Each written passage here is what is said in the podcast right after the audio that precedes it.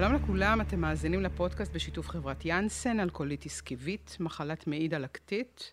והיום איתנו דוקטור מתי ווטרמן, אה, מנהל השירות למחלות מעי דלקתיות במכון הגסטרואנטרולוגי במרכז הרפואי רמב"ם. שלום דוקטור, תודה שבאת אלינו. שלום, צהריים טובים. צהריים טובים. אה, זו מחלה שאנחנו יודעים שהיא אה, פורצת בין הגילאי 15 ל-40, ופנינו להורים ולבני נוער ששאלו שאלות על המחלה, רוצים לדעת איך לחיות איתה.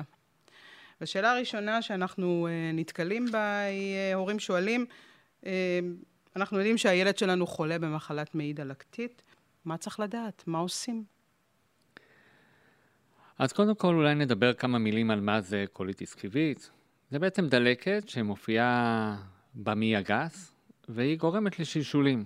לפעמים השלשולים האלה יכול, יכולים להיות מלווים בדימום, אה, בצואה, יכולים להביא למצב של אה, צורך, אה, אפילו צורך דחוף לגשת לשירותים. זה יכול להפריע לחיי היומיום בגלל הצורך המיידי להיות בקרבת שירותים. לפעמים יכולים להיות כאבי בטן, ויש גם מקרים שהדלקת לא נמצאת רק במעי הגס, אלא יכולה לערב גם איברים אחרים בגוף, אה, יכולים להיות כאבי מפרקים, או דלקת פרקים, או פריחה בעור, ועוד כל מיני פגיעות שיכולות להיגרם.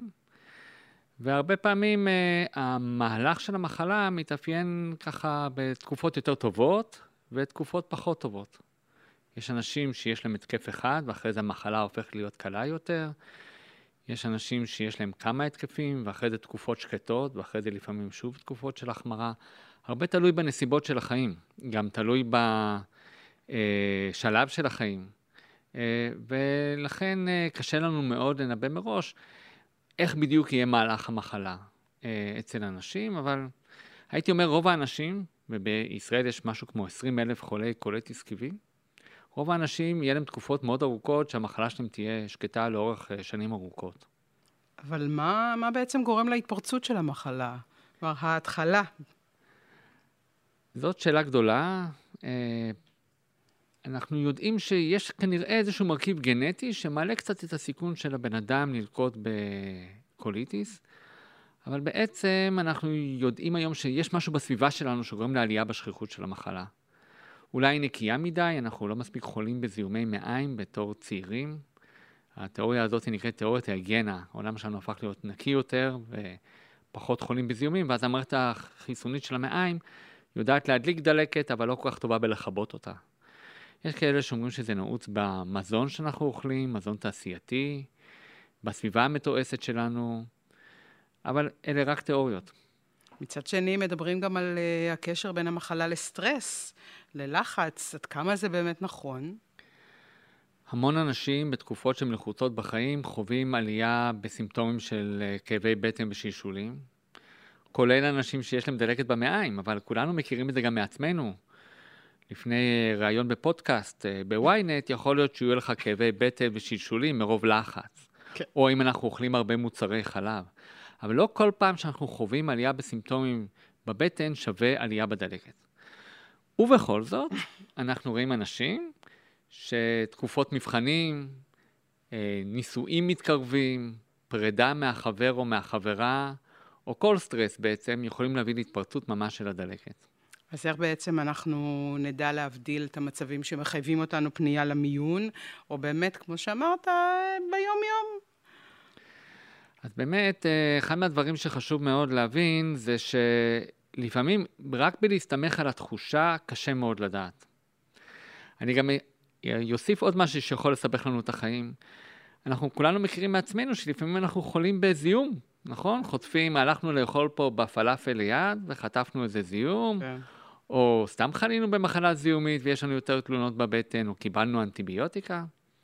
אז גם זה, איך אני יודע שאין לי זיהום, או שאני לא חווה תופעות בגלל תרופה שלקחתי? אז אחד מהדברים שמאוד חשוב להבין זה ש...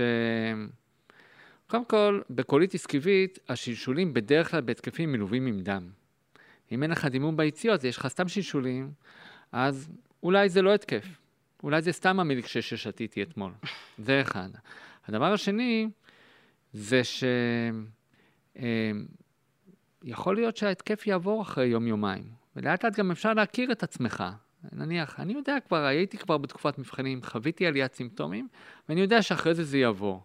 כמובן שאם הדבר הזה רק הולך ומחמיר, אם מופיע חום גבוה, או שיש איזו הידרדרות אחרת במצב, אז כבר כדאי וצריך לפנות לרופא. אה, אבל כדאי לתת לזה זמן, לראות בדיוק מה, לאן העניינים הולכים. זאת אומרת, אם אנחנו אבל uh, הגענו לרופא, והרופא אחרי כל מה שאמרת, אבחן אותנו כחולים. אה, מה בעצם אה, אפשרויות הטיפול שיש לנו? אוקיי. אוקיי. אז קוליטיס כיבית זה דלקת במעיים. אם המחלה קלה, יש תרופות פשוטות יחסית שלא מדכאות המערכת החיסונית, שיודעות לרפא דלקת במעיים, ולא רק לרפא את הדלקת, אלא גם לשמור על השקט, זאת אומרת למנוע את ההתקף הבא. אלה הם כדורים, או לפעמים אפילו אפשר לקחת אותם אם יש לך דלקת רק באזור פי הטבעת, אפילו בנרות, סליחה, או בחוקנים, אה, כך שלא כל הגוף צריך להתמודד עם התרופה, וזה כאילו הטיפול הנכון, בזמן הנכון, במקום הנכון. אם הדלקת יותר משמעותית, אנחנו כבר נזקקים לתרופות שמדכאות את המערכת החיסונית, או רק במעיים, או בכלל בכל הגוף, כדי להשקיט את הדלקת. כי אמנם אנחנו לא יודעים מה גורם לדלקת, אבל אנחנו כן טובים בלטפל בטיפול נגד דלקת, ויש תרופות שהן תרופות ביולוגיות ולא ביולוגיות. תרופות ביולוגיות זה אומר שצריך לקחת אותן באיזושהי צורה, לא דרך הפה, בזריקות או בעירוי. או תרופות לא ביולוגיות, כל מיני כדורים שלוקחים, שמדכאים את הדלקת, והרבה מאוד מהתרופות שמדכאות את הדלקת גם מונעות התקפים, זאת אומרת שאתה יכול לקחת אותם גם בין ההתקפים, וזה ישמור על השקט. זאת אומרת, אה, בערך אנחנו יכולים לשלוט על המחלה בעצם, אה, ולהמשיך לחיות תוך כדי. איך באמת אה, המחלה משפיעה על חיי היומיום, גם בשליטה, זאת אומרת, בטיפול שאנחנו בשליטה? כן. אז אמ, חיי, חיי היומיום הם מאוד משתנים בשלבים השונים בחיים. את אה, מקודם אמרת ששיא התחלואה זה בין הגילאים 15 ל-40, mm. אבל בעצם המחלה יכולה להופיע בכל גיל, וכמובן שברגע שהיא מתחילה יכולים לתת כיף בכל גיל. קוליטיס קיבית לא מקצרת את החיים לבן אדם. זאת אומרת, אה, האנשים בדרך כלל חיים חיים רגילים. אה, ו... זה בהתאם לשלבים של החיים. אם זה בבית הספר, אז כמובן אנחנו רוצים ש, שהנער או הנערה יוכלו ללכת לבית ספר ולהיות עם החברים. אם זה בצבא, אז המחלות האלה בדרך כלל אה, מחייבות אה, פסילה בעצם משירות צבאי, אבל אתה יכול להתנדב. Mm-hmm. אם המחלה שקטה, אפילו להיות ביחידות שדה. אה, אם זה בלימודים, אז אה, כמו שאמרתי, תקופת מבחנים כנראה תהיה יותר קשה, אבל תחילת הסמסטר תהיה סבבה. אם זה בזוגיות, אז uh, יש הרבה שאלות שקשורות לכניסה להיריון, או חיי זוגיות מלאים. בדרך כלל אנשים מקיימים חיי זוגיות מלאים. Uh, וגם הריון, עם רוב התרופות היום אפשר להיות בהריון, וללדת, ולהיניק, וכל השלבים האלה. ובזקנה לפעמים המחלה משנה קצת את המהלך שלה, הופכת להיות קלה יותר, לפעמים, לפעמים לא. אה, ואז לפעמים אנחנו משנים את התרופות אה, ומפחיתים במינונים של התרופות, במיוחד אם הן מדכאות את המערכת החיסונית, שזה פחות רצוי בגיל המבוגר. זה באיזשהו קצת אופטימי, אפשר לחיות עם המחלה, זה השורה התחתונה של העניין. רוב האנשים, אה, אפשר להגיד, הם שולטים במחלה ולא המחלה שולטת בהם. כמובן שיש את האי-ודאות, כי קשה לדעת מראש, וזה חלק מההתמודדות של כל בן אדם שיש לו מחלה כרונית. עם המחלה שלו. ברור. אנחנו הרבה פעמים, דרך אגב, מסייעים לאנשים בכל מיני שיטות אה, שהן שיטות אה, רגשיות, אה, כדי להתמודד עם המחלה ועם האי-ודאות שעכשיו אני ציינתי אותה. לנו במרפאה ובהרבה מאוד מרכזי IBD, מחלת מעי דלקתית, בארץ יש פסיכולוגים, יש עובדים סוציאליים שעוזרים למטות את הזכויות, מה מגיע לי, מה לא מגיע לי. אה, יש שיטות היום, המון שיטות חדשות להתמודדות, כמו מיינדפולנס, וטיפול התנהגותי אחר, וטיפול רגשי אחר. זאת אומרת, יש הרבה מאוד צורות להתמודד עם זה, אה, ולא רק בטיפול נגד דלקת שרופאים נותנים. זאת אומרת, וכל המרפאות האלה הן בעצם אה, נוסף למקורות שאפשר לקבל מידע על המחלה. איפה עוד אפשר? כמובן שברשת, אבל אה, אתה יודע, תפרט לנו אולי קצת. כן. אז תראו, אחת מהבעיות, אה, אני מכיר את זה מעצמי, וגם אתם מכירים מעצמכם, זה כשאתה פותח, אה, תכתוב נניח קוליטיס כיבית ברשת, ולא משנה באיזה מנוע חיפוש אתה תסתכל, ישר תראה, תיתקל, וגם העיניים יימשכו אל הסיפור המזעזע של זאת שהיה לה קוליטיס כיבית, כן. והיא נאלצה לעבור ניתוח, וחטפה סרטן, וקראו לה ככה ואחרת, והחוויות הן הרבה פעמים חוויות אותנטיות, אבל הן נעדרות הפרספקטיבה של מה שציינו, אה, שהמחלה הרבה פעמים היא מהלך מאוד שונה אחד מהשני, שהדברים המזעזעים האלה הם בדרך כלל לא קורים, שתופעת הלוואי של התרופה שהיה להוא בדרך כלל לא קורית לאנשים, ולכן חשוב מאוד, וזה בכלל כלל חשוב בקריאת מידע, זה לקרוא מידע ממקורות מהימנים. בעצם, מה שאני קורא זה תלוי במקורות שלי. אז יש, יש מקורות מהימנים. למשל, כמעט אה, לכל מרכז IBD בישראל, אם זה בבתי החולים ואם זה בקופות החולים. פרט לנו קצת מה זה IBD. IBD, Inflammatory Bowel Disease, מחלת מעי דלקתית, זה קרון וקוליטיס. אוקיי. כן. אז קוליטיס זה סוג אחד של מחלת מעי דלקתית. אז מרכזים כאלה יש בכל בתי החולים הגדולים, באזור הצפון, מרכז ודרום.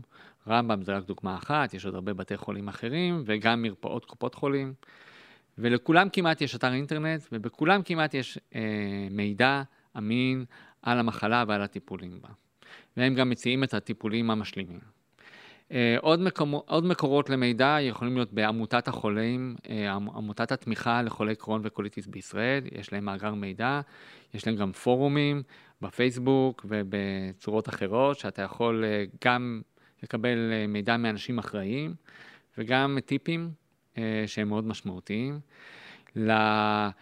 אם אה, יש מקורות מידע, אם אתם יודעים משהו חוץ מעברית, אז יש מקורות מידע באנגלית טובים של האיגוד האירופי לקרון ולקוליטיס. אם תכתבו קרון או קוליטיס באינטרנט, אתם תגיעו אליהם. יש את האגודה האמריקאית uh, של החולים בקרון וקוליטיס באמריקה, CCFA זה נקרא. Uh, וגם לחברות התרופות יש אתרי מידע אני רק מסייג שיכול להיות ששם המידע יש בו אולי הטיה מסחרית מסוימת. אבל הטיות מסחריות, צריך לזכור, יש גם בכל מי שמשווק לכם גראס, אה, וכל מי שמשווק לכם אה, טיפולים תזונתיים אה, מסוימים כאלה ואחרים, ורצוי מאוד להיוועץ גם במה שקראתם, וגם לדבר על מה שקראתם עם הרופא ועם כוח העזר הנוסף, והוא מאוד מאוד משמעותי, וזה האחות למחלות מעי דלקתיות. חשוב מאוד באמת לברור את המידע האמין, הנכון, מכל מה שאנחנו מקבלים, אבל uh, לאור כל האופטימיות וכל האפשרות לחיות עם המחלה, אם יש אנשים שהחלימו מקוליטיס, ו... וזהו. זאת אומרת, לא חיו איתה כל החיים. יש המון אנשים שהיה להם התקף, נניח בגיל 15 או 17, או בצבא, או מיד אחרי זה, ואחרי זה, אני לא יודע אם הם החלימו, אבל יכולים להיות להם עשרות שנים של שקט, שלפעמים אני שואל את עצמי, האם בכלל היה להם מחלת מעי דלקתית, או שזה היה אולי מחלה זיהומית שנמשכה יותר זמן, וגם התבטאה בדלקת במעי, ואחרי זה לאט לאט החלימו. אז uh, יש אנשים, כן, יש אנשים, אפילו הייתי אומר אחוז לא קטן, נגיד חמישית או רבע מהחולים, שזה כל הסיפור, היה להם התקף אחד ואחרי זה שנים ארוכות של שקט. הם לפעמים באים ואומרים, דוקטור, אולי תשנה לי את ההבחנה, אולי זה לא מה שהיה. אמ, ואז לפעמים אחרי 40 שנה פתאום יש עוד התקף, ואתה אומר, אה לא, זה באמת היה, אבל אמ, אני חושב שפחות חשוב הכותרת בהקשר הזה, יותר צריך להסתכל על החמש שנים האחרונות ולראות מה היה לנו בחמש שנים האחרונות. עד כמה אה. באמת הייתי חולה, עד כמה אני באמת צריך להיות ככה תחת הצל של ההבחנה הזו. השאלה אם באמת אחרי 40 שנה צריך אותו טיפול, זאת אומרת, האם, האם זה באמת לא טיפול, טיפול תרופתי או טיפול אחר אחרי כל כך הרבה זמן? נכון, אה, אז אה, זאת שאלה מאוד טובה, אנחנו מאוד מנסים להתאים את הטיפול לבן אדם עצמו. אני לא נותן אותו טיפול לילד בן 15, או לאישה בהיריון, או למבוגר בן 75. אנחנו הרבה פעמים, גם אחרי שנים ארוכות של שקט, מנסים להפסיק טיפול פשוט. ולראות אולי עכשיו המהלך יהיה אה, קל. רק היום אה, עשיתי מרפאה והפסקתי לשני, לשני מטופלים תרופות אחרי שנים ארוכות של שקט. אנחנו עושים את זה, אבל אנחנו בדרך כלל עושים את זה אחרי שיש לנו ביטחון שהמחלה היא הייתה שקטה בשנים האחרונות. זאת יש שינויים אה, שאנשים עושים עם עצמם, אה, שינויים תזונתיים, שינויים באורח החיים שלהם, אה, עושים יותר ספורט, שזה גם יכול להשפיע על מהלך המחלה או על השקט שלה? זו שאלה גדולה. המון אנשים שואלים אותי, אולי, אם אתה בעצמך אמרת שאולי יכול להיות שמזון תעשייתי הוא גורם לנו למחלה, אז אולי אם אני אפסיק לאכול מזון תעשייתי, אז לא תהיה לי את המחלה. זאת שאלה גדולה, אנחנו, האמת, אה, יש מחקרים קצת על זה, שמדברים על זה שדיאטה נטולת אה, אה, גורמים מעוררי דלקת יכולה אולי להביא להקלה. בקוליטיס זה פחות מוכח, ובעיקר ניסויים בדיאטה הראו שאם אתה שומר על דיאטה מאוד מאוד מאוד קפדנית, אז אולי תצליח להשקיט את הדלקת, אבל נורא קשה לשמור על דיאטה מאוד קפדנית לאורך זמן. גם, אפשר, אני שואל אותך את השאלה, מה איכות החיים של בן אדם שאסור לו לסטות מהדיאטה שלו ימינה ושמאלה? אני למשל הייתי מעדיף לקחת תרופה ושתיתן לי את החופש לאכול מה שבא לי, על פני דבקות בדלקת, אבל כל בן אדם, אה, בדיאטה, אבל כל בן אדם הוא שונה קצת. טוב, באופן עקרוני, לשמור כל הזמן על דיאטה זה לא מצב אופטימלי לאף אחד. אה, לגמרי. גם כשזה לא קשור לקוליטיס. בואו בוא נעבור למשהו יותר, אה, מה שנקרא, עדכני. אנחנו בתקופת קורונה, כבר אה, אנחנו מדברים על חיסונים, אנחנו מדברים על מה קורה באמת אה, עם חיסון הקורונה, חולי קוליטיס. אה, קודם כל, גם אם הם חולים, זו בעיה בוודאי אה, כשלעצמה, ומה קורה עם החיסון. אז קודם נדבר על הקורונה ב... מתוך הניסיון שיש בעולם, ולאט לאט כבר מצטברים אלפי מקרים של חולים עם מחלות מעי דלקתיות ברחבי העולם שחלו בקורונה. אנחנו לא חושבים שלקורונה יש מהלך יותר קשה בקרב החולים עם קוליטיס או מחלת קרון. ממש לא. כולל לא כאלה שמקבלים תרופות. מה שאנחנו כן יודעים זה שבאנשים שלוקחים סטרואידים, שזה תרופות שמדכאות את המערכת החיסונית, ואנחנו נותנים את זה בהתקפים קשים, שם אולי כן יש אה, קצת אה, מהלך פחות טוב. אבל מעניין לציין שתרופות נגד דלקת זה, זה אחד מהטיפולים המוצעים גם לקורונה עצמה, כי בקורונה יש סערה דלקתית, שהרבה פעמים היא זאת שפוגעת בגוף. חיסונים נגד קורונה מומלצים מאוד לחולים, אמ, ואנחנו כנראה גם מבינים שתרופים, אה, חולים שמטופלים בתרופות שמדכאות המערכת החיסונית, אולי יזדקקו ליותר מבוסטר אחד. כי יש מחקר בישראל שפורסם רק לאחרונה, שאנשים שלוקחים תרופות שמדכאות את המערכת החיסונית, לפעמים מפתחים תגובה חיסונית לחיסון, אבל התגובה היא יותר אה, ככה קצרת טווח, וצריך, אה, כנראה הם צריכים לקבל עוד בוסטר. זאת אומרת, בכל מקרה, החיסון אה, הוא לטובת כולם, גם לחולי קוליטיס. בהחלט. וגם לכולנו. נשאל עוד שאלה לפני שאנחנו מסיימים, ככה. אמרת שזה בעצם לא משפיע על החיים, אבל יש פה שאלות של הורים, אמרנו, שהם שואלים האם השאלה, האם המחלה לא פוגעת בגדילה והתפתחות של בני הנוער. אמ, בכל זאת, זאת אומרת, זה ככה כן. קצת... אה, אז אני כמובן רופא גסטרו מבוגרים, אה, יש את הרופאי גסטרו ילדים, הקולגות שלי, והדבר הכי חשוב להם זה לשמור על, ה, על הגדילה. אז איך אנחנו עושים את זה? אנחנו עושים את זה על ידי זה שבן אדם לא יהיה לו דלקת. ואת זה אנחנו עושים הרבה פעמים עם תרופות, ואנחנו לא יכולים לתת תרופות שמכילות סטרואידים, כי הסטרואידים בעצמם מדכאים את הגדילה. אז אנחנו נותנים תרופות, ודווקא בתקופה של הגדילה חשוב לאזן את המחלה כמו שצריך, גם אם זה אומר שלוקחים יותר תרופות. באותו זמן נחכה שהבן אדם יגדל, יגיע לגובה ולמשקל הרצוי, אחרי זה אולי נפחית את המינון של התרופות. אז אה, כן, אנחנו, זה נושא מאוד מאוד חשוב. אה, עוד דבר שחשוב לי להגיד להור, להורים של ילדים שיש להם קוליטיס, ובכלל למטופלים עם קוליטיס, שמאוד חשוב לדעת מה לעשות כשאני מרגיש לא טוב, אל מי אני פונה בעצם. אז uh, אמרנו שלא כל פעם שאני מרגיש משהו בבטן יש לי דלקת, ושהרבה פעמים קשה להבדיל בין הסימפטומים של דלקת לבין הדלקת עצמה, אז uh, כאן צריך לפנות לרופא. וגם לפנות לאחות uh, שמרכזת את הטיפול במחלות מעי דלקתיות. כמעט כל בן אדם שמטופל במרכז ה-IBD, מחלת מעי דלקתית, כן. אז יש לו, אז uh, יש לו איש קשר שהוא יכול לפנות אליו. לפעמים uh, דווקא ההתעקשות לפנות אל הרופא המומחה, האלוהים של המחלת מעי דלקתית, היא בעוכרינו, כי אנחנו אז נמצאים, uh, מנסים ל- ל- ל- להשיג גישה דחופה למישהו שהוא לא נגיש לנו. אז חשוב לפנות גם אל רופא המשפחה וגם אל האחות ולהגיד, אני מרגיש לא טוב, מה לעשות? בדרך כלל מה שמקובל לעשות, אחד, זה לקחת תרביות צואה, צריך ללכת לרופא, לבקש הפניה לתרביות צואה, לראות שאין לך זיהום, כי אמרנו שזה יכול להיות. והדבר השני, אה, לבקש בדיקות שבודקות אם יש דלקת. יש לנו בדיקות צואה שבודקות אם יש דלקת, אם אני שותה מילקשייק ויש לי שישולים, אין לי דלקת במעיים. אני יכול לבדוק את זה בבדיקת צואה פשוטה ובדיקות דם. אה, ולפעמים צריך לעשות את זה, במיוחד אם אנחנו רואים שהעניינים ככה לא נפתרים מעצמם, אלא הולכים ומחמירים. ורופאי המשפחה מודעים לכל הדברים האלה. כלומר, אם באים בתלונות אה, שהן לא חד משמעיות, זו אחת האופציות. נכון. אז א', את צודקת, וב', גם אם לא מודעים, אם אנחנו יודעים מה צריך לעשות, אנחנו יכולים לבקש מהרופא מה אנחנו צריכים. אנחנו צריכים בדיקות דם, לראות אם יש לנו דלקת, ובדיקות צואה, לראות שאין לנו זיהום.